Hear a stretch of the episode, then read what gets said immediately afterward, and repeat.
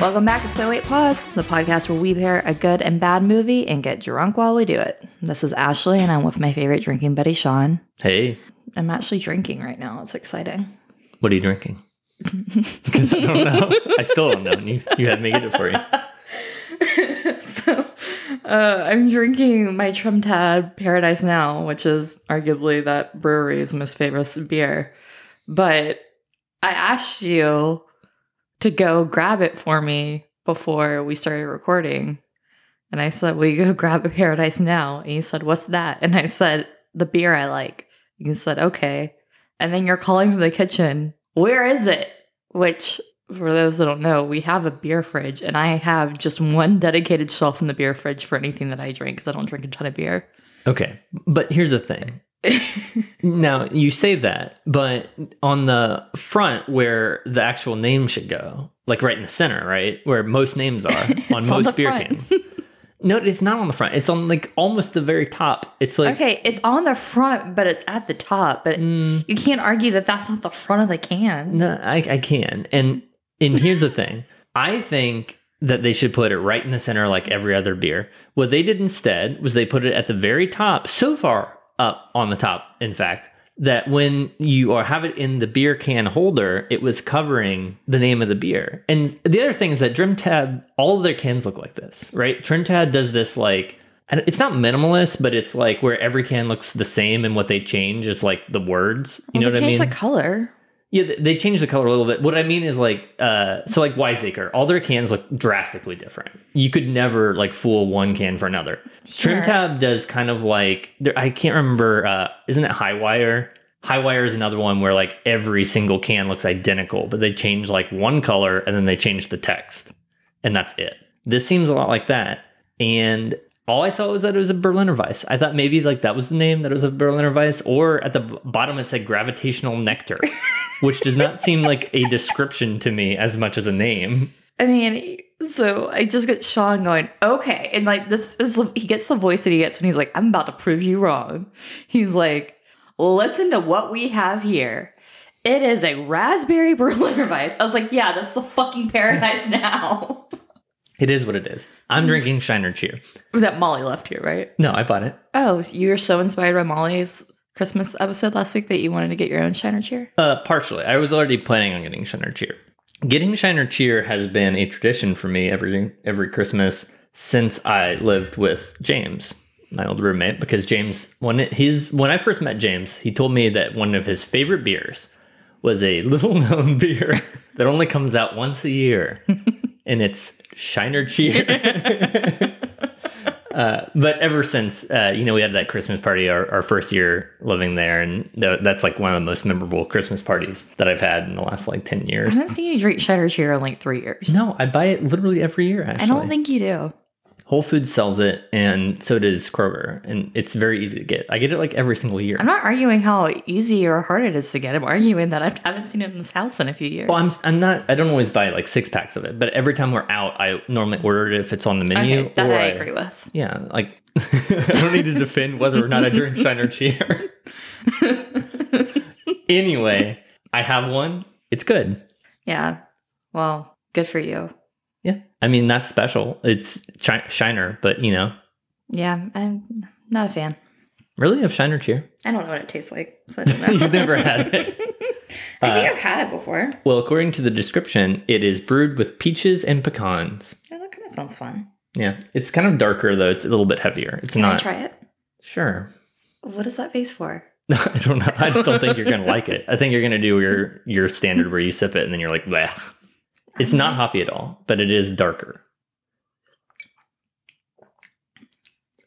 Hmm. What was that noise? I don't know. My throat is agreeing with the with the drink. It tastes like something I would have drank when I was 21 to try to say I liked beer. I don't know what that means. Like Blue Moon. Yeah, like early 20s, like it's such a try hard thing to be like, I like alcohol. And like, I don't know. I, I'm at a point in my life where I'm like fine with saying like, no, there's not any beers here that I like. I don't know. I like beer. I like beer more now than I did in the past, honestly. Sure, because I drink like- better beer. I drink different beer. For sure. But do you, I mean, did you ever go through that phase like when you're like when you first started drinking and you thought you had to say that you liked things that you didn't necessarily like just because Well, I also wasn't as big of a drinker in undergrad, especially. I was a late drinker, right? Because I didn't really start drinking until I was 21, like actually 21, right because I was That's- like that type of kid in, in high school and undergrad. But at the same time, liquor, even now, I don't love. So, like, when we, other than now, old fashions, I do love, and I do like mm-hmm. the taste of that. I like the feeling of drinking whiskey, and I normally like the taste of drinking whiskey. If it's way too high proof, then I don't like it so much. Mhm. But like that feeling of it kind of like warming your throat and stomach as you drink it, I love that. Especially if it's not like burning your throat so hard. If it's just warm, like a warm feeling of drinking it, right? Other Mhm. not just like like just tearing your throat apart as it, as you swallow it, like Mhm. Everclear or something like that. But in general, like vodka, gin, uh, I, I can drink gin sometimes, but like all of those liquors, I don't like them that much. Um, so it's like if it's a mixed drink where it's like mixed in really well and you don't taste it so much, like a margarita, then sure. But I don't ever love just drinking liquor. right Whiskey, when you mix it with the Mountain Dew, the Diet Mountain Dew, uh, tastes completely different. You know, it's just like y- there's no burn to it whatsoever. Same with like you know Jack and Coke or something like that. yeah i'm getting to the point that the only like liquor drinks that i want to drink are either a dirty martini or just a ranch water like tequila soda with lime Yeah, and I'm fine drinking all those things, and like that's all fine. But I feel like, especially in undergrad, people drank a lot more liquor, just liquor, mm-hmm. and I never really enjoyed that. Like Yeah. the only time, the first time I drank a lot of liquor was uh, cherry svedka, and I can never oh my god i can't even I can't even imagine it. i can't even hear the word svedka from just getting so sick of it in college Well, and they're like the big one that came up with all the flavored. Sm- Smirnoff did it too, Mhm. and then there's a I can't remember what it, isn't it like three something. i have no clue Anyway, there's another brand that like specifically does flavored vodkas, but Svedka was like a front runner, and now they have a million flavors. Mm-hmm. Um, Smirnoff was probably the first one where people like in high school would drink like green apple Smirnoff. I feel like that's a market, right? How did liquor companies not get in trouble? You know, like flavored cigarettes were Mhm. banned for marketing to children. hmm Can you honestly tell me that a grown ass adult wants to drink green apple Smirnoff? yes i've met them Who? M- people People. like, but what gonna- type of people? people who might well just people I don't know. It's just like it's- remember this is when i worked at a different place but remember that one company christmas party we went to and somebody was completely obsessed with their uh, green apple crown Uh, I mean, yeah, I do remember that. But green apple crown is not the same as green apple Smirnoff. i mean green apple yeah, crown sure. is like a normal. It's like crown with a hint of a sour apple in there, Mhm. right? I, I'm okay with that. And uh, even I would say I'm even okay with Fireball. I don't want to drink it, but I'm I'm fine with Fireball. I don't feel like Fireball itself is necessarily a drink for high schoolers. There is something about both the price and the taste of green apple Smirnoff, or any of those like where you like mix Skittles with vodka, right? Like that seems like a juvenile thing to do. yeah so juvenile i had friends in high school that were making skittle vodka and selling it By friends, do you mean yourself? Because I think you told me that you did that. i did not do that You told me that you did it. i did not sean I did not. I did no, not- I did not. Hi, Mark. um, no, it was not me. okay. I'm almost 100% sure that the year we met, you told me that you did that. Why would I lie about something like that? That's so weird. Because you were saying that it was like a money making scheme. no, I. I mean, my friends were making money off of it. I don't know. Maybe that's the case. You've met said friend. I'm not going to out them here, but you know them. okay. but still, what a dumb thing to be making, what, like $5 a pop off of mixing vodka with Skittles. yeah. I mean, whenever I was in high school and we had high school parties, I would put green apple Smirnoff in Sprite. I, So that sounds a little bit more bearable, but it's just like or I- some peach schnapps. Acting like I could possibly get a buzz off peach schnapps. Well, that's so stupid. Uh, it's kind of like uh, lemon drops. Oh, I can't. Mm-mm. Lemon drops No, are no, like no, a no. quessential undergrad drink. No, no, no, no, no. Though someone we were talking to the other day was talking about how they just had their Oh, I think it was It- Tyler. It was Tyler and yeah, Tyler, friend of the podcast, who was on for uh, Speed. He went out and unironically had a lemon drop. Yeah, he was talking about how, you know, he's now like a 30 year old man, oh, over 30. He's well over thirty. Not well over. No, What? He's basically fifty at this point. he's going to really appreciate I know. I can't wait for him to hear this. Uh, but he was talking about how he went out for like the very first time in a while, especially post pandemic, Mm-hmm. to actually see like a, a show, not like, you know, like a, going to like a bar to listen to a band play. yeah, legal. And while he was there, I guess got a lemon drop. like not even limoncello. I love- Limoncello I love that like we're talking about this right like this right now. And when we were told this story in person, we did not react at all. so now we seem like super assholes. I guess I had a minute to think about it. Yeah. Um, now, it also, I say this right, It- but at the same time, when we went to the Cancun for the first time, we had like every colored, every Oh, like, flavored, thinking sugary shot that was in the entire resort. to be fair, they were kind of forced upon us. Oh, yeah, we weren't ordering them. No, the bartender was giving us what he was making other people. Yeah. He was literally like, "I made this for them. Do you want one too?" And I'm wondering why I'm having the worst hangovers of my life because I'm just drinking sugar. no, every single thing that we drank there was worse than than a lemon drop. Lemon drop's fine. If you want to have one, have one. Right? That's what I'm saying. You're really backtracking here, Sean. I'm saying that it's a it's a kid's drink. it's child's play. I, I mean, it is, but you know, whatever. It's not an actual child's drink. But I do think that we need to go back and look into uh, all these flavored uh, things. I don't know. It's just like, uh, how can you hold tobacco to it, but then you can't hold liquor to it? I don't have an answer for you. It's a question. You're gonna be the new prohibitionist. yeah, I'm, I'm becoming a prohibitionist, but only for flavored for flavored vodkas. That's it. I'm fine with every other flavor of everything else.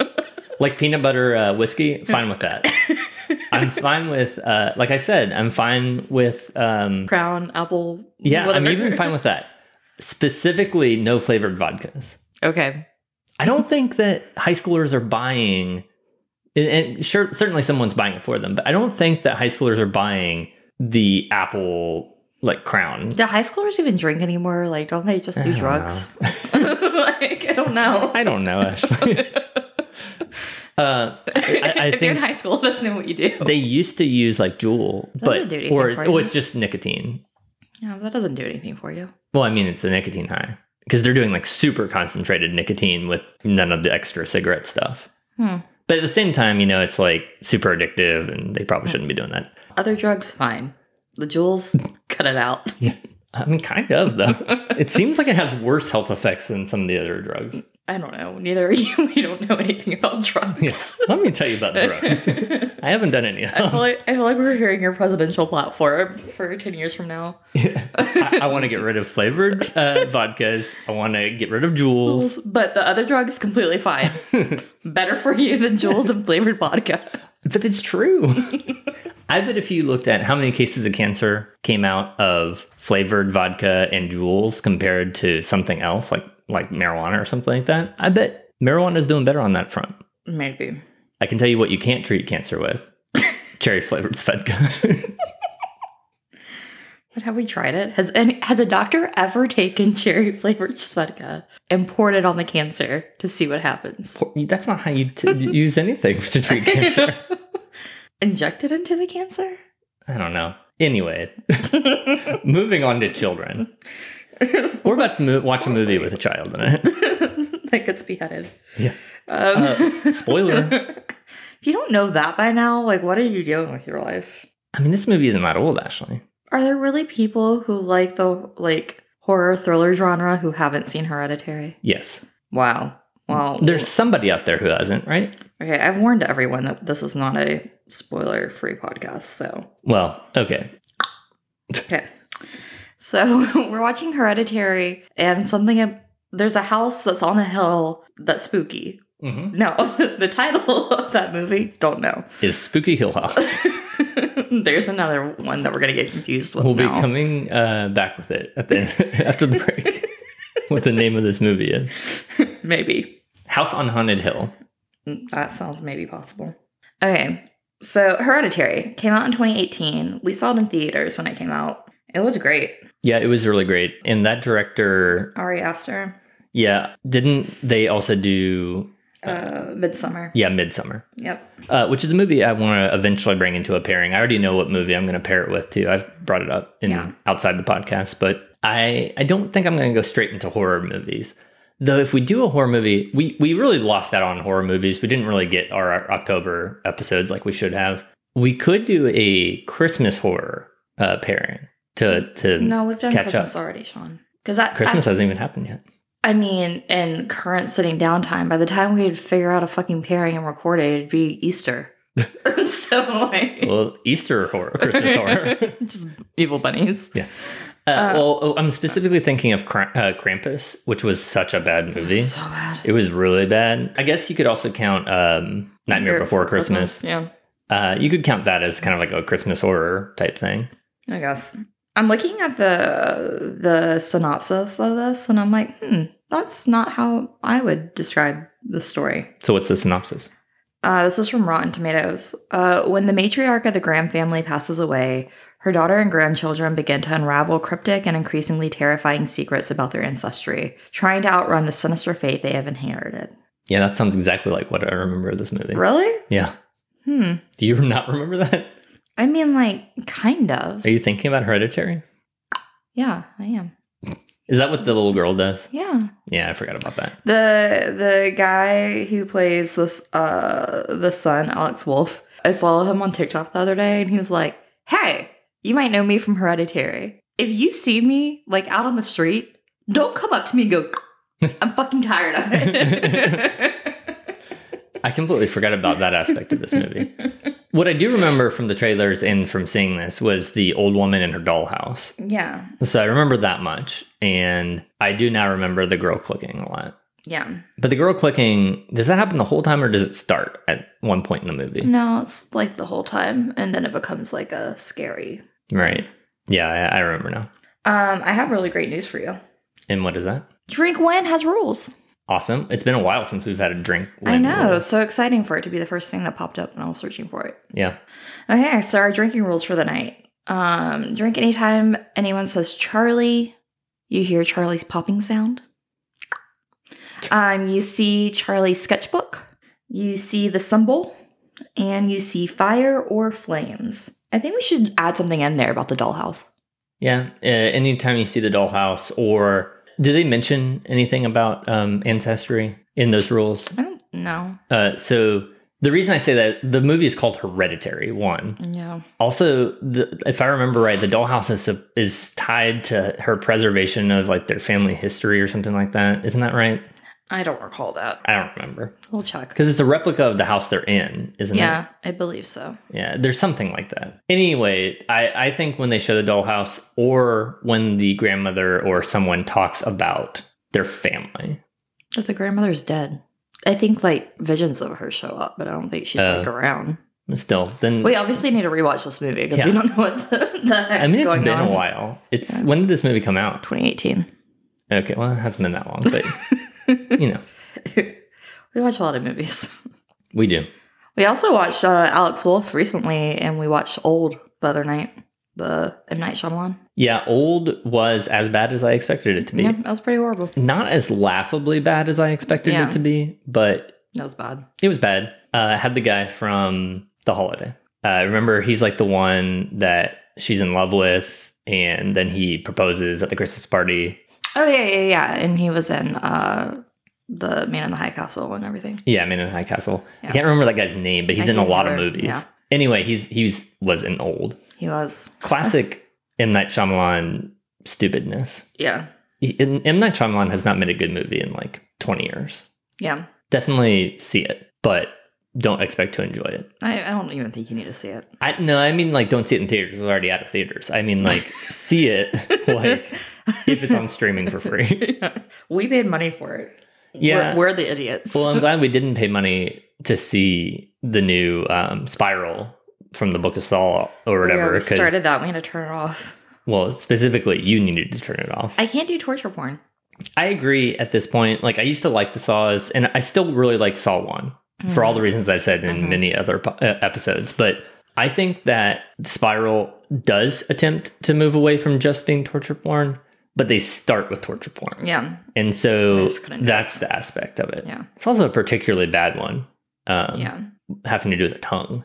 We didn't even get to the point where, um, We were less than five minutes happened. in before we turned it off. yeah, we just saw his tongue clamped in him in, in We like a trap. Nope. yep. I was hopeful that it was going to be more of like a, a mind bender type thing. And I think it is once you get past that one scene. No. Well, you can get past it and let me know. Yeah, I don't know. We could just fast forward and then watch the rest of it. Yeah. We'll attempt that this weekend. Okay. Well, let's go watch Hereditary, an actually good horror movie. All right.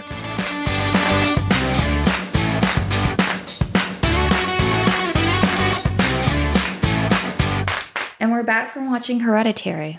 I can tell you one thing. If you want a successful marriage, the thing you don't do is when the movie comes off and I say, I'm not sure if I fully understood it, you say, Well, it's pretty fucking straightforward. Because that's what Sean said to me. That isn't exactly the wording that I used. okay, I'd fuck him, but you said everything else. Well, I I meant that a little different than it came off, but it was pretty straightforward. You're so annoying. I, my my point of that comment wasn't that you had no reason to be confused at all, because I remember being much more confused the first time I watched this. Honestly, the end, I must have just like blanked out or some. I know I was paying attention because we saw it in the theater and everything, so I must have just missed something. But this time I understood it better. Because I remember the very final scene of this like really confusing me the first time, and it what did wasn't confusing this time. So I, I what I meant uh, was that I think it's straightforward in the sense that it's not this the narrative is not meant to be like a metaphor. Because there are some horror movies that are confusing because you don't know if they're meant to be taken symbolically or literally. Mm-hmm. I think that this, when I said straightforward, I meant literally. I think it's straightforward in that what it told you happened happened. I don't think that it's trying to like make you guess. So straightforward in comparison to an ending like Inception, mm-hmm. where like you're supposed to maybe question whether the whole movie happened. Right. That it's not that type of movie. So I think that like what it tells you, I think the narrative of what happens, you're supposed to take it as actually happening. Whereas in some movies, especially horror movies, you're supposed to maybe doubt whether they're actually seeing what they're seeing or, you know, was it all in their head or was it all something else? Like was it just a metaphor where like it doesn't matter how the people like what happened to them and it's more about like some sort of statement the movie's trying to make like Babadook. Mm-hmm. I don't know. I, I don't think that's the case in this movie. I think it's supposed to be a more straightforward story of possession, and that's it. Um, I think I like the movie more on this viewing than I did the first time we saw it. I liked it a lot both times, and Yeah. this time I definitely, like I said, caught more. I understood it better, and maybe because I already knew the big moments, Right. I could pay attention to other parts. Yeah, I agree. The the good thing about this movie is that it balances horror movie cliches with unique storytelling. So again, you have like a seance, you have a possession by some random demon that you've never heard the mm-hmm. name of before. There's a couple jump scares. Um mm-hmm. like the people like sleepwalking in a weird like you have like all mm-hmm. those things that happen in horror movies, but then the way it tells that story is very unique and different. It doesn't feel like in the other movies that tell those same stories. Right. And I, was, I was going to say too, like, even though this is obviously based in like not reality, like, it doesn't have, like, it's way more realistic and feels like a real thing, way more than something like, say, like The Conjuring or something like that. Oh yeah, yeah, yeah, yeah, one hundred percent. There's only a couple of supernatural-ish things, so for the most part, it makes it seem like real things, kind of. Uh, I don't know. It's my whole point though was that it does it takes some things that we've seen a million times and it makes them feel different than we normally see. Uh, I like that aspect of it. So those are the big movie, like horror movie type things that I mentioned. They also have other kind of cliche things, like for instance, in the high school that Peter attends. I, I, I don't understand. This must be a private school, and it must go th- from like K through twelve or middles through high school Let's or say she's something. 13. She'd be in, she would be in high school by 13. No, she'd be in like eighth grade. I guess you're right. Yeah. I, I was 15. It might be like a combined middle and high school. I don't know because I didn't see any children, but then his sister is clearly not like a high schooler, so I, I don't know. But uh, either which way, uh, there's a scene though where like the high school teacher is talking. This is a scene that is in so many high, movies about high schoolers, but this is not what high school is like. Right. where you have like a professor, like an Ivy League professor style lecture Mm-hmm. of like the guy in the tweed jacket up and being like, "Tell me about Heracles." Mm-hmm. Like, Right. what do you think is the symbolism? Mm-hmm. And Right. like that is not what high school is like in like 99% of the high schools in America. That's not even what college is like in the majority of public colleges. Right. It might be in like liberal arts colleges or mm-hmm. Ivy League colleges or some public university classrooms. But like even then you just don't have this like philosophical like we're just going to sit around and like think about Right. situations. Like Right. that type of lecture that doesn't happen. Uh, they have to be preparing for the tests. I wrote that down as something that it, like really hit me. The other big one that I noted that's kind of a stereotype in horror movies is that the main characters are always artists or authors. And I don't know why. My only guess is that if you want to have a horror movie where the main things happen in a house, mm-hmm. then those are professions where, at least in the past, pre pre remote work, uh, where you might be expected to be at home all day. That's the only thing I can guess.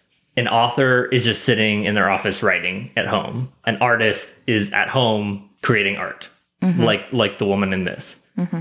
Sure, they could be doing that at a studio or out at a cafe or something like that. But my only guess on why so many main characters in horror movies are one of those two professions mm-hmm. is that reason Right. that it gives them a reason to be at home so much Right. where they can see all the haunting happening. Right. Other than that, I just don't know. And this woman is just creating like dioramas, like or something like the that was one of the things like in the first segment we were definitely talking about like the dollhouse i had remembered it more of her just working like on a full replica of their house like the entire movie but that's not what she was doing she's just creating tons of like miniature still moments and some of them are of her house or real life things going on in her life Right. I completely misremembered that because I thought that the grandmother had something to do with the house. I also have such a distinct memory of seeing the grandmother. mm-hmm. Was she not in any of the trailers? no It's so bizarre because I like I have such a distinct memory of seeing the grandmother in at least a scene, but you never really see her other than in a um, like photos photograph. Yeah. yeah So I don't know.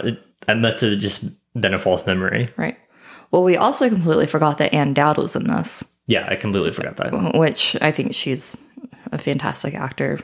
Most recently, well known as Aunt Lydia in *Handmaid's Tale*. Also, I can't remember her name in The Leftovers. What was her name? Patty. Patty, yeah, Uh, who was one of my favorite characters. yeah. *The Leftovers* is one of our favorite shows ever. Yeah, it's fantastic. And she was great in it. She's great in this. And it's funny because the mother in this movie ends up going to like a grief kind of Yeah, Toni Collette's character. yeah um so she goes to that to just talk to people about grief and, and whatever at like a local gym or something like that and she happens to meet Ann Dowd's character who's Joan. Uh you know she's just nice and gives her her phone number and tells her like call me if you need anything. And then she randomly shows up one day uh, in the parking lot later in the movie where she was like oh my god my son i, I reached my son through a seance. And so like here's all the information about it. You should try it but I wrote it down because it's like it really blew my mind that she was like, okay, I found a medium, and the medium held a séance, and like we all like were there, and we uh, managed to interact with with my son, and mm-hmm. like look at this, and she like does like a mini séance, and like guess the ghost son spells I It's love the you, grandson. the grandson, okay, it spells I love you like mm-hmm. in really horrible grammar. Mm-hmm. it's like I L U V Y U and uh, that gets the mother on board and she's going to go try it with her own uh, kids or whatever or kid. And uh, it blew my mind that in most movies where they hold a seance it's like a medium leads it or some sort of like priestess or something like that right? I've never really seen a movie where they're like okay so i printed off the instructions on wikipedia. Here, here are the words you say. It's in a language you can't read but you have to read that and then it's literally like printed on printer paper, printed out instructions on how to hold a seance. And so she goes home and is like, "Hmm, I guess I'll give this a try. I've never really seen that in a Yeah. movie before. Uh, and, you know, they hold one and uh, it it goes pretty poorly. And th- that scene where they hold a séance is the scene where uh, I wrote down my favorite quote of the movie, which is one first the a glass gets moved on the table and whatever, uh, but then like people are getting heated and like they're kind of like fighting with each other about like whether they should keep doing the séance and then like something breaks one of her dollhouse windows and then you know like a flame like the candle flame shoots up in the air and, and mm-hmm. whatever. Everybody's kind of getting hysterical and the and the father is like you're scaring him talking about peter. Mm-hmm. And she's like i'm not scaring him. And right when she says i'm not scaring him peter just goes mm-hmm. uh, starts like bawling he, he literally is making the noise. Wah, wah. uh, which we wrote that down as a rule that you should follow. So there weren't too many rules for this. Uh, you can drink to all the ones that they said. The symbol is the only one. If Yeah. you want to, we couldn't even figure out what the symbol was. So there's Yeah. this. There's a triangle. You see the triangle multiple times. You see it in the house. You see it uh, in like a kind of ritual setting. Mm-hmm. You see it a number of times. There's also some other symbol, but you only see that like once or twice. yeah. Uh, the symbol you can replace. Replace it with this. Replace it with Peter crying. Yeah. Because Peter crying is like a straight up Charlie Brown cry. Yeah. It's like head goes back and then tears come out the side, like literally like wah, like like Snoopy, Snoopy crying. Yeah. is, what, is what it's like. Yeah. Um, now there's other people who cry in this where it's like the mother, for instance, where it's like much more. And it's like, and it's like heart. Uh, I mean, like she does. She has such a great performance in this, Right. and it's like, I mean, it is like gut wrenching how like spot on it seems. Right. I mean, his acting is good. What's the actor's name? Do you remember? Alex Wolff. Yeah, I mean, his acting is good. Really, the crying is the only thing that's like a little bizarre. And there are other scenes where his eyes like tear up, and those mm-hmm. are like like at the uh, dinner scene where the where the mother like starts yelling at him. Right. That you know is normal crying or like on the verge of tears, whatever. It's just when he openly cries where he literally is just like wah, wah. But uh, you know, but you need something like that to break up how somber this movie is. Yeah, really. I mean, I hope that it was a directorial choice to have that be a little bit of like comic relief. Even if it wasn't, it was perfect. I don't think that his crying in general was. I think that that specific scene of your of like you're scaring him, I'm not scaring him, and then him like bu- bursting into Right. tears. I think that was comedic, but I think that for the m- most part, this movie does not really have much comedy. right. It is not a comedy. Right. Um, it's very Oh, much not even like a tiny bit. No, and it's it's very somber, kind of depressing, very intense. That's my whole issue with it as a drinking movie is that it was a little serious. I understand that that's kind of been your woe, but this is a far easier drinking movie to also have as a serious movie. Like, Oh, yeah, I, I agree with that. It's so like compared to Seven or something like that. Yeah. So we talked how Seven wasn't easy to drink to. yeah, I do think this is easier to drink to because there are more things like that. that- And it's not like trying to make you like want to kill yourself depressing, mm-hmm. but it's not going to make you laugh. Right. no, absolutely. But it's like one of those things like where you're like wanting to like know what's happening, so like you're staying alert, trying to follow the story. Yeah. But I think it is a good drinking movie. Like it's it's definitely not your Encino Man's or anything like that. Like it's not like a light movie, but I still think that it's a good movie night drinking movie. Yeah. So on drinkability, what are you rating it on a scale of one to ten? Uh, I was going to give it a six. I was gonna give it a seven. Yeah. So, and the only reason I would give it a six is because you can drink to it. You're, you're right about that. You you can drink to it. These rules hit. Uh, for me, I hardly drank at all because I was too invested in the movie. Mm. So it's like in seven, I didn't want to drink one because I was invested in the movie, and two because like there were some scenes that are just like, mm-hmm. ugh, like you like get mm-hmm. shudders, you know. Mm-hmm. So yeah, there's that aspect of it. It wasn't like that in this movie. It's more that I was just too invested and I wasn't really paying attention for the drinking rules. But we were doing such a good job throughout it of calling out the drinking rules. Like there's Yeah. movies that we get invested in and like the drinking rules would hit if like we could like remember that we're playing a drinking game. Mm-hmm. This was one that like I was invested in the movie but could remember that I was playing a drinking game and like did it. Right. So I would say, in, in my personal recommendation, I would say you don't have to stay away from it as a drinking movie. But is it going to be a House of Wax style drinking movie? No. Right. And there are not going to be any scenes where you like want to pause and rewind and rewatch it, Right. Other than maybe the crying. Right. As far as like a movie goes, I think I'm giving this like a mm, I'm between 86 and 87. Uh huh. I think it's a very good movie. It's definitely one of my top movies of that year when it came out. It held up. I really enjoyed watching it. Um, I think it's a great movie. Um, I'm going to give it an 88. And I, I considered putting it in, in the 90s. As a horror movie, it probably is in the 90s. However, comparing this to the director's other famous horror movie, it's Midsommar, which I don't even know if you can call that horror. I don't know what you call it. It is horror, I guess. Comparing it to Midsommar, Midsommar had way more moments that like stuck with me in my head where I remembered very vividly like whole scenes. There are scenes from that the bear scene, the scene where they're jumping off the rocks, the mm-hmm. Uh, even like the dinner scene in Midsommar, like where the table is set up like a weird zigzag thing and, and they're all around it. I remember all those scenes very vividly.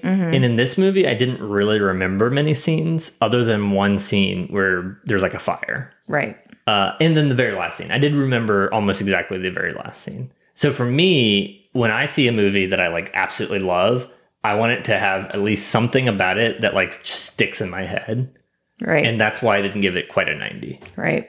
That's fair. Though I do now watching it this time think that the story is tighter than I did the first time that I watched it. Right.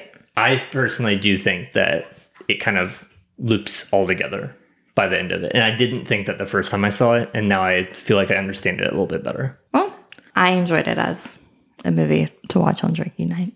Yeah, I think we're going to enjoy the second movie even more. I think so too. Um, so I've looked it up. it's House on Haunted Hill. Yeah. Um, it's a remake of a movie from 1959, which I feel like I knew that, but I'm not sure if I did. Um, as far as the synopsis, this is from Rotten Tomatoes. Um, a millionaire with theatrical tendencies, Stephen Price, played by Geoffrey Rush, invites a number of people to stay in a vastly creepy building that used to be an insane asylum. Stephen, accompanied by his bitter wife Evelyn, offers a million dollars to anyone who can stay the whole night without leaving out of fear. When Stephen and Evelyn become trapped with their guests, they quickly realize that the house really is haunted and the spirits dwelling within are very angry. So this came out in 2000, which, you know, that's like my favorite. Uh, Well, and we were movie. we were looking at the list of actors, and this is one eclectic cast. really is. So Everyone have from Geoffrey Rush who to Chris Kattan. to Chris Kattan. I feel like you could li- use that as like like a phrase that you say in common speech. Like, yeah, I mean, it had everyone from Geoffrey Rush to Chris Kattan. right? Geoffrey Rush is an Academy Award winning actor. Yeah. Chris Kattan, I'm assuming, is not. I hope not. Um, also has Peter Gallagher, who has been in a million things, but of course OC is near and dear to my heart. Um, also has Ali Larter, who was, was big in that time. I don't know who that is. Uh, she was like in the first Final Des- Destination movie.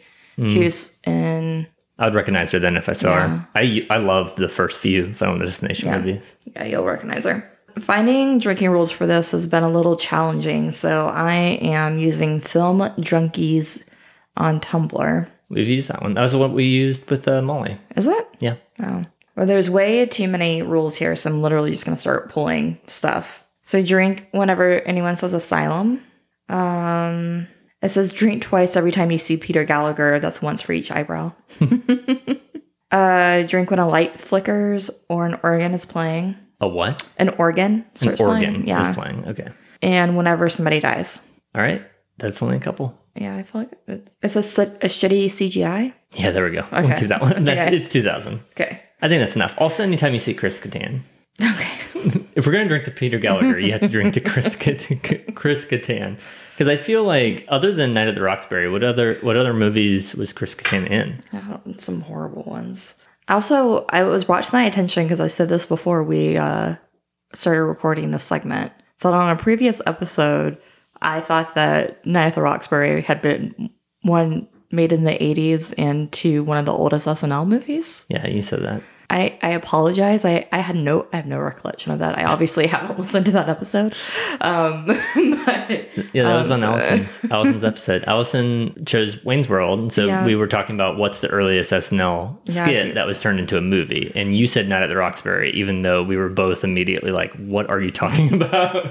I don't remember this at all. And so, just a little fun uh, tidbit. While usually by the end of our movie nights, I am, you know, feeling good, that night was insane. I, did not, I don't remember anything of Got it. put in the rage cage. I literally did. So, whoops. Uh, well, yeah, you you you said it, and uh, here's Chris Kattan back to bite you. Oh, well, this is all to to say too that I thought that uh, Rob Schneider was in Night at Roxbury. You you can't think that Rob Schneider is in everything. I think I can. It's just weird. It's weird that you're like, oh, every like B or C list comedian of the 2000s. Or maybe it wasn't Rob Schneider. Maybe it was the other guy um, from Encino Man. What's that guy's name? Pauly Shore. Maybe I think it thought it was Pauly Shore. I don't know actually, I definitely didn't think it was Chris Kattan. I didn't know who he was. but he was on SNL. I wasn't watching SNL in the 90s. Really? No, I wouldn't understand any of that. Neither did you. I watched SNL throughout all of the late 90s. It doesn't mean that you 2000s. understood it. Mm-hmm. Yeah, I did. Have you seen some of those skits? If I was a kid, I wouldn't understand like all the fun political innuendos and stuff. Well, sure, and but honestly, SNL has become more political in like today's era. Like, I feel like 80s, 90s SNL made a lot more like physical comedy jokes, and I'm sure that there's like, like adult humor that you wouldn't understand as a child, but a lot of it was I still found funny. That was like the go-to thing that we would do uh, during sleepovers.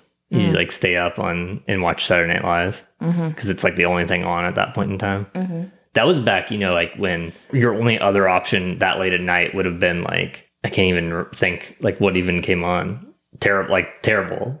yeah, I don't know. It's like it became mostly infomercials. right.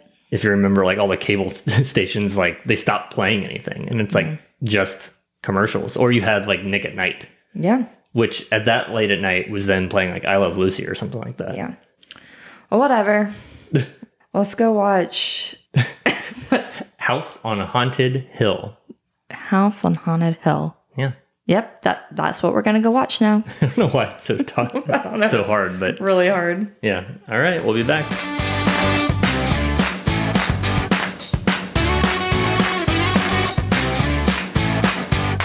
And we're back from House on Haunted Hill. Hey, look, I said it in full. I had to think about it for a second. Yeah, you, you did. This movie was surprisingly terrible. And like not the fun type of terrible, I would say. Uh, no, it, well, it depends on what you mean. If if I went to a theater paying money like to see this, I would be so angry. We paid three dollars to see this. I mean, if like if we paid like twenty dollars to see this, like a new movie in theaters, So three dollars is okay, twenty dollars not okay. uh, being at home drinking to it, okay. Okay. Being in a normal movie theater for twenty dollars watching this would be terrible. Mm-hmm. But of course, this came out in like two thousand four. I thought it was two thousand. No, nineteen ninety nine. Oh, you're right. You're We right. looked it up. 1999.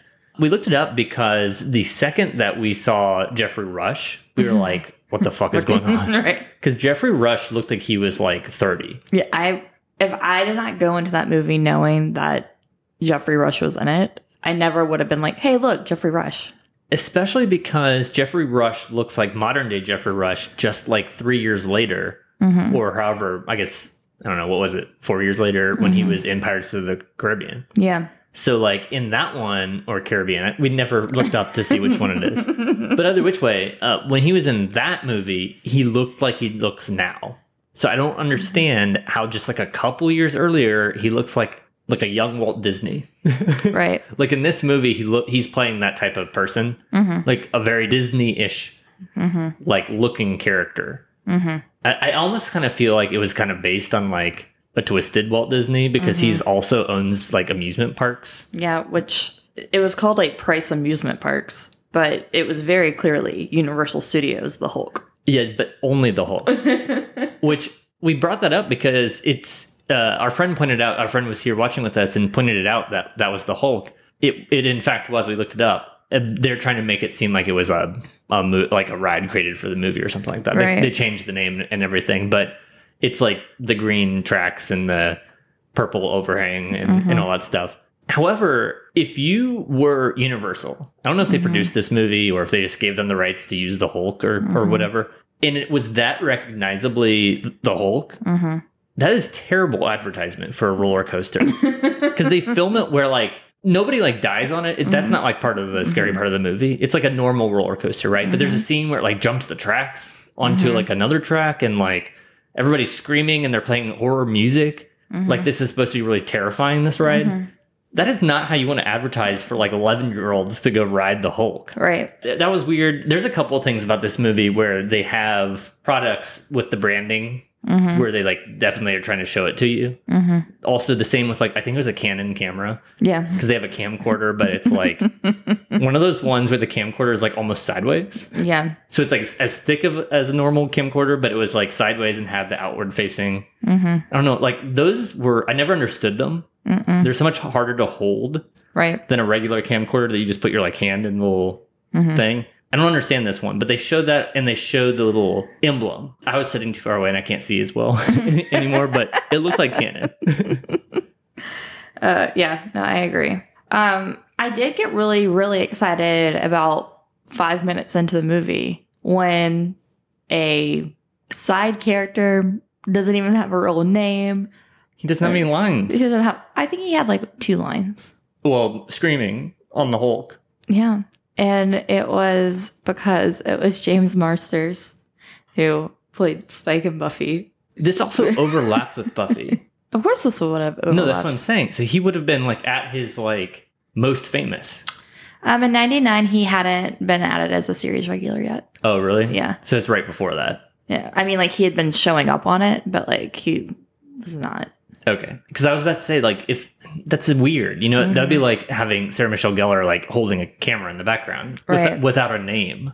Right. Like, I think he's like cited as cameraman or whatever. Channel Three news. Uh, ch- Channel Three cameraman. Yeah. So like that's weird. it is weird. Hey, but around this time, remember Sarah Michelle Gellar popped up and she's all that. But wasn't that because she was dating someone? I don't. I don't know if her and Freddie Prinze Jr. are dating yet.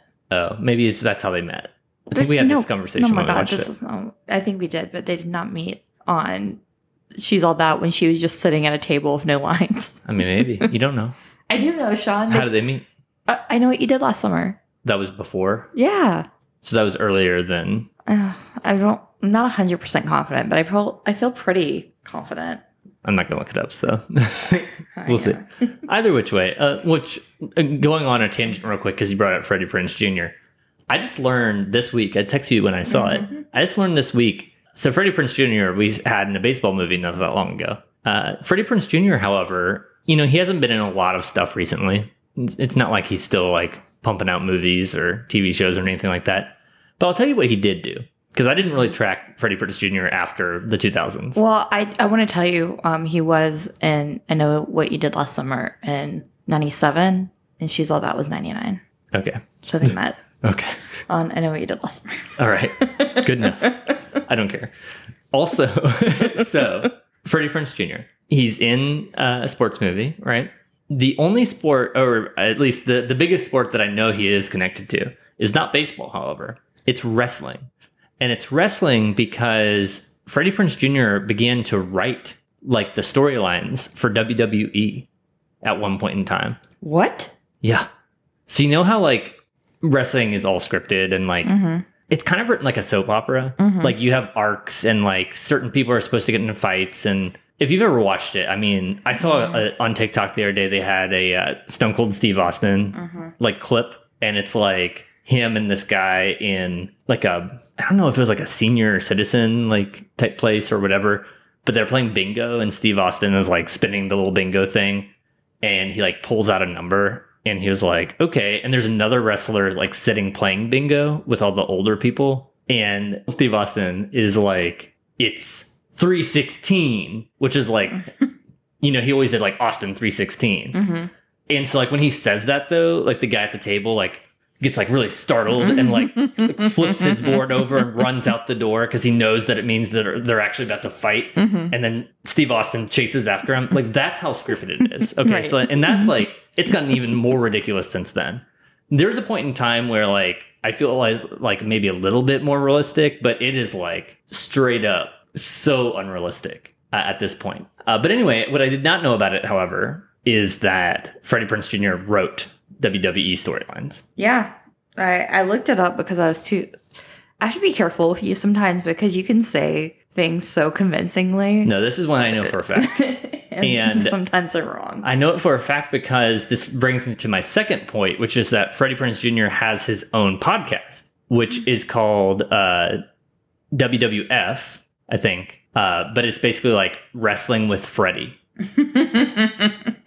and it's it's just about like his love of wrestling. Mhm. And uh, when I was looking this up, because I, I heard an ad for it, I heard an ad for his podcast the other day, and I was like, "What?" Like he was associated, and you never think about like the writers behind something like WWE or WWF. Like you never really just remember that they have writers, and that those people might be people who do writing on other Hollywood things, right? Right. you just like don't think about that stuff but uh, yeah he like loved it so much that he's like a huge fan of wrestling still does wrestling. He was doing an interview though not that long ago where he basically was like open to the idea of starting his own wrestling. I don't know what you call them. Mhm. like federation? You know I don't- what do you call them? I don't know. I don't know. it's like basically like the the league or the whatever you know? He wanted to start his own wrestling thing uh, like to compete with WWE and there's a new one now I don't remember the name of but he was talking about how like the newer one that started is a lot better for wrestling fans because they care more about the storylines and blah blah blah Right. blew my mind I had no clue that he was tied in any way to wrestling Well, that's fascinating. Fascinating story about a person not at all related to this movie. no it was a, it was a tangent like I said However, uh, something that is tied to this movie, Taye Diggs, because Taye Diggs plays an ex baseball player. Was something supposed to be connected to that? Uh, sure. So Freddie Prinze Jr. played a baseball player. Taye Diggs could have very well been in that summer catch. Yeah, he could have been. Yeah. He seemed more legit than the people playing in that little town. Yeah, that's true. Taye Diggs was in, in this movie. Yeah, and he played an ex baseball player. Also, every character in this, this is like such a poorly written movie. It it's like playing a game of Clue or like being in an escape room. An escape room is a really good way to put it. the escape room is is what immediately came to my mind because there's a scene where like the premise as we said in the synopsis is that geoffrey rush plays like a millionaire who owns amusement parks he's mm-hmm. for whatever reason interested in this like insane asylum that looks like a lighthouse but is also a house. Mm-hmm. It- i don't understand it at all. I don't understand what this is. Yeah. because it's an insane asylum but then like there's somehow a whole house Yeah. attached to it. And it doesn't look like a house from the outside. It looks Right. like a tower. So i don't i don't understand any of it. Right. but anyway so his whole premise is that he's for whatever reason interested in haunted places and particularly that place. Mm-hmm. I, I think he's tied to some of the people who died there or lived there or something like that. Uh, one of the doctors or something. So any which way he is uh, going to pay people to come and spend a night in this house. You know you learn more about like why and everything else throughout the whole movie but that's the general premise. It, it's not like that clear like why he's offering to pay people a million dollars to stay in this house but he is for whatever reason. So they use this premise to basically introduce all the characters because the movie starts at, a, at an amusement park with Geoffrey Rush. And you don't get mm-hmm. introduced to, in, introduced to hardly anybody. Right. You're introduced to one character who is with the person you said, the cameraman. Yes. So you get to the house, you don't know any of the characters, but all these people walk in. And at the time, they're like recognizable celebrities too. Mm-hmm. So you, these are all these characters played by recognizable people that you just have not been introduced to. So the way they introduce you to them is the most like escape room style introduction ever, mm-hmm. or like a murder mystery. Like, like if you're going to like Gatlinburg or Pigeon Forge and you go to like pay for a murder mystery dinner, Right. this is how they would be introduced. So it's basically he's like, okay, I'm going to offer all of you a million dollar check, cashier's check, and all you have to do is spend one night here. And so he was like, who's down? And everybody's down. And so he's like, okay, I'm going to go ahead and make the checks out real quick. Um, you, what's your name? like he invited all the people Right. but either which way. Uh, so they go like one by one, introducing themselves basically. So he was like, "You, who are you?" And uh, you know, it's like a doctor, and he was like, "I am whatever MD. That's how they go through every single thing. I'm whoever else. I'm a celebrity. like it's it's literally the fakest like how you would introduce yourself at a murder mystery party. Mhm. Like I'm a eccentric billionaire. That is how everybody introduces themselves in this whole thing. And so Taye Diggs comes up and is like, uh, I don't remember any of their names because they're so forgettable. Mhm. But uh, Taye Diggs is like, I'm an ex baseball player, and, and that's his whole thing. no, he's like, I'm a professional. Yeah, that's right. Was a professional. Yeah, but they player? they also don't like they make it say that as if you're going to learn some more about that later, and you don't. Never again. You don't learn about anybody's backstory No. more than their occupation and their name. hmm And then there's like the most minimal link to the house for each of them, but like not really. Right. You don't really learn about like some big thing narratively that is actually connected to them to the house. Right. The writing of this was so bad, the character development horrendous. And like I said, these are such like surface level characters. hmm I mean, it's literally like doctor, celebrity, Mm-hmm. journalist. Like nobody has any sort of like real nuance to them. Right. I don't know. Uh, well, we realized after we had recorded the last segment that we never made our shots in the dark because we hadn't seen this. You're right. Yeah. So we we made our shots in the, the dark right before the movie started, and uh, I think we had some good ones. My shot in the dark, uh, because it had Geoffrey Rush, I said if he ever says ghost story, which I loved. because of his character in uh, Pirates of the Caribbean, hmm um, who says You better start believing in ghost stories because you're, in one. Yeah. I really wanted that to happen. He did use the voice multiple times. Yeah. As if he might be about to say it. And he didn't Right. say ghost. He, he said ghost and story could have just gotten so perfectly after it. yeah. We had that one. Uh, you had a good one too. What was yours? Mine, because I mean, this is just the number one trope of this time of a quote unquote horror movie that's like being catchy in the 90s. They they're like number one thing so they can get that R rating is just to show boobs for no reason. Like bare boobs. Does not not a part of like the storyline, not needed, doesn't progress the plot in any way. That's always what they do. Yeah, and uh, you you kind of emphasize this too that it couldn't just be as part of like a sex scene. Right. That it had to be like for absolutely no reason, just showing boobs. Exactly. Because we have other, well, I guess in in uh, House of Wax they didn't actually show boobs, but they do show like a very scantily clad Paris Hilton right. in a similar fashion. But that one's actually part of like they're making out and they're like about to have sex or something. Right. And it doesn't show her boobs, but it like could have in a mm-hmm. different type of movie with a different mm-hmm. person who maybe wasn't as famous at mm-hmm. the time. Right. So yeah, so that was a good one because they always try to mask it as like, oh, well, they're just randomly hooking up in a in the woods or something like that. So to limit it to just, it has to be out, out of nowhere, not part of a sex scene, not part of a like, I'm about to jump in a lake, so I took all my clothes off. Not that. Something so gratuitous and unnecessary. And do you want to share how long it took for that gratuitous and unnecessary boobage to happen? I think we said like three minutes in, right? Yeah. it was almost immediately Yeah. after the opening credits. there was absolutely no point for it. The opening credits one lasted for fucking ever. It Yeah. lasted like four minutes.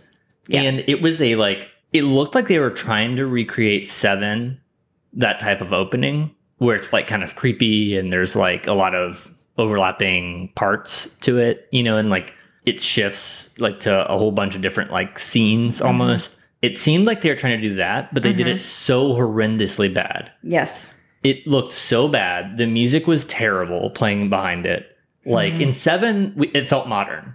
It still felt modern. It came out in the '90s, and it still it felt like we mentioned like American Horror Story, like one of their openings.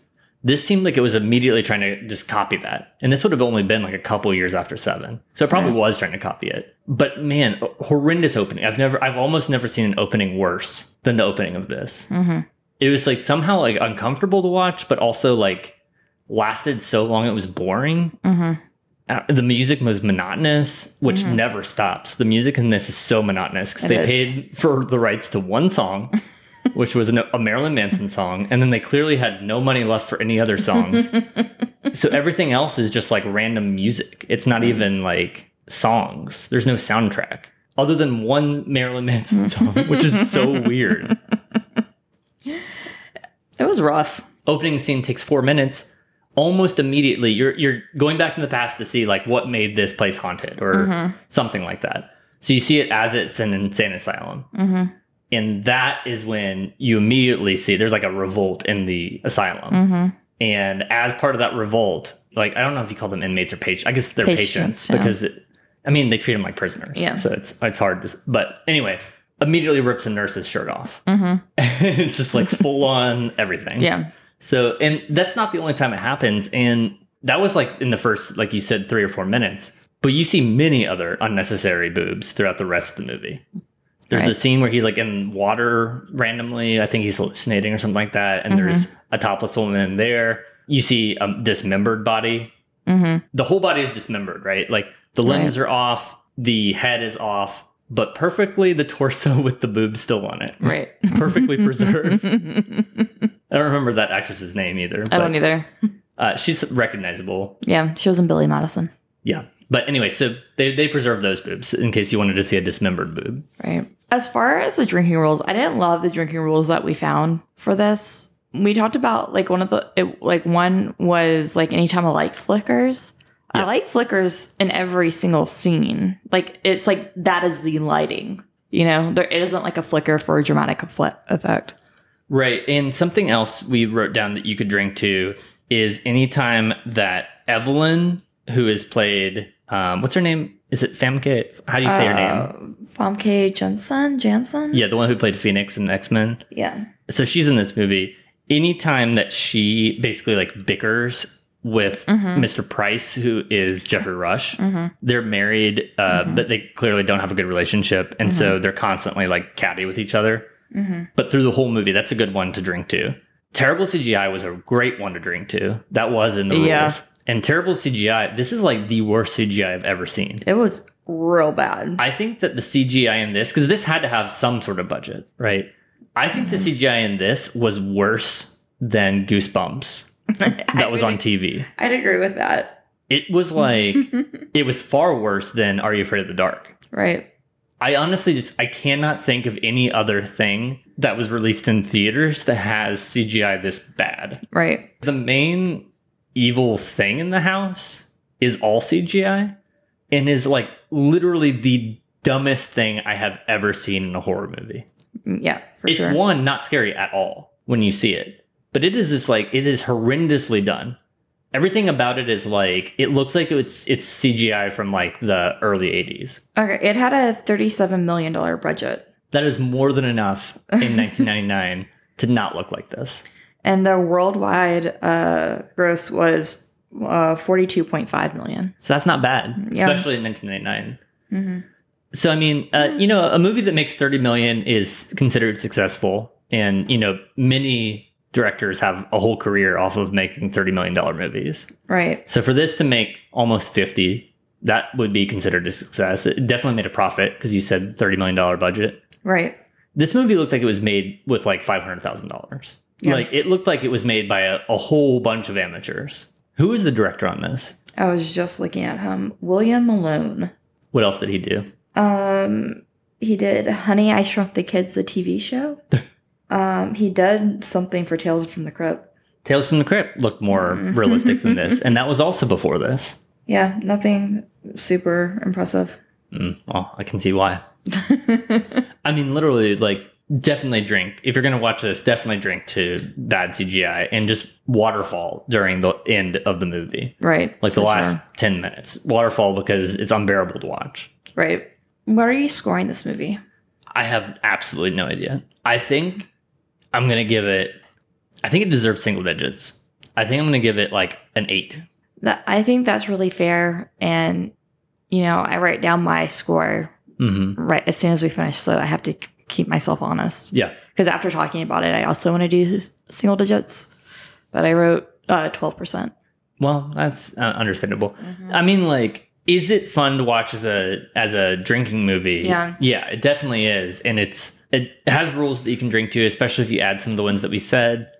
But as a movie, it like it might be one of the worst horror movies I have ever seen, and that's saying a lot because there's a lot of intentionally bad horror movies. Mm-hmm. It's just like the dialogue of this is terrible. The direction is horrendous. like the way they filmed it looks like you're in a, like a Six Flags. Mm-hmm. Like it is the quality of production that you would see like literally standing in line for a ride. Yeah. This looks like it was filmed literally to be like the little like 5 minute storyline that's introducing you to a ride you're about to get on. Yeah, I agree. And somehow this is a movie. I mean, it was so so bad. Geoffrey Rush is like this has to be the worst thing he's ever done. Mm, I don't know. I And we don't- looked at we wondered like was he not yet famous? oh no. So in 1999 he also played Casanova Frankenstein in Mystery Men, which is I love Mystery Men.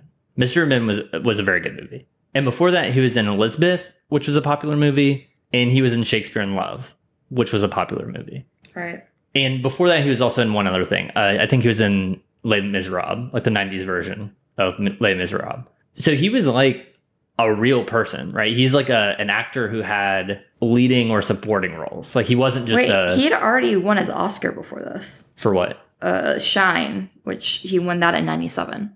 Well, there you go. So it's like he was already an Oscar award winning actor. And and I will say he's his acting is not the worst part of this by any Right. means. and Like he was nominated that same year for Shakespeare in Love. yeah, that's insane.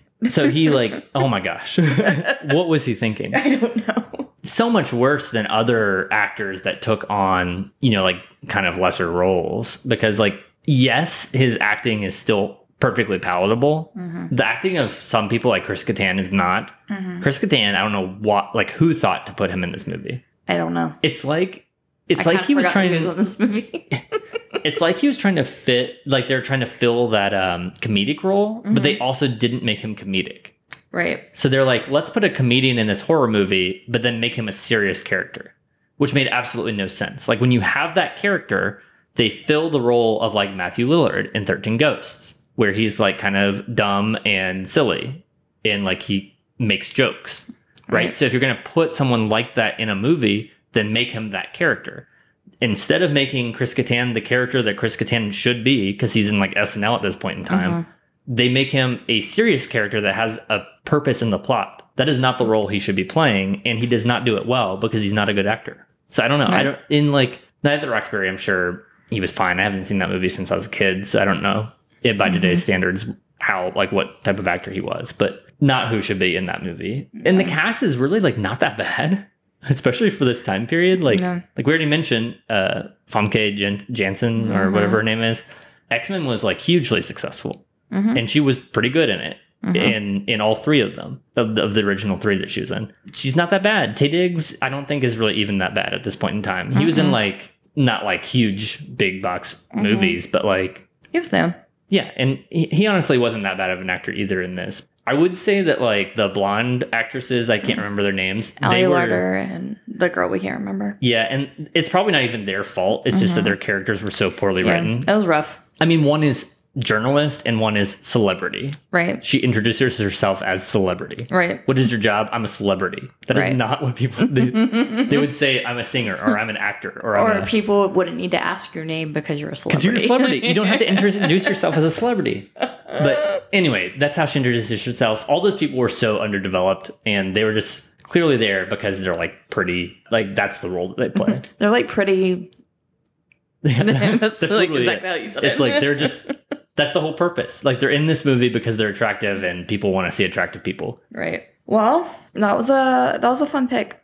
Yeah. I mean, it was a good pick, and I had never seen it before. I honestly don't even remember anything about this movie, which is rare. I normally at least remember like something about the movie. I remember the trailers, or I remember the box art, or I remember people talking about it. hmm I don't remember seeing Jeep- Jeepers Creepers since like middle school, but I remember people talking about it. hmm So it's like that's something I remember. Uh, there's a lot of movies like that, like especially crappy horror movies Mhm. that I remember people talking about them even if I didn't see them. hmm No, no discussion. Completely off the radar with this movie. Right. Well, next movie night's my night, and I haven't had a night in a long time. Yeah, It's gonna be like the complete um, opposite of a horror night like we had tonight. Okay. So we watched White Lotus this year on Yeah, we did. HBO Mhm. and loved it. Yep. But the number one thing that we got from White Lotus is Jennifer Coolidge reemergence. Adore Jennifer Coolidge, and I'm so happy that she's like having her moment right now. So that made me really want to watch some more Jennifer Coolidge. I couldn't even name a movie that she's in. Well, I'm about to name two. I'm sure I would recognize her in. I mean, I knew who she was when we watched White Lotus, so like surely I've seen her, but I just off the top of my head can't think of what she's been in. And if you're even a fraction of a Jennifer Coolidge fan, you know exactly where I'm going.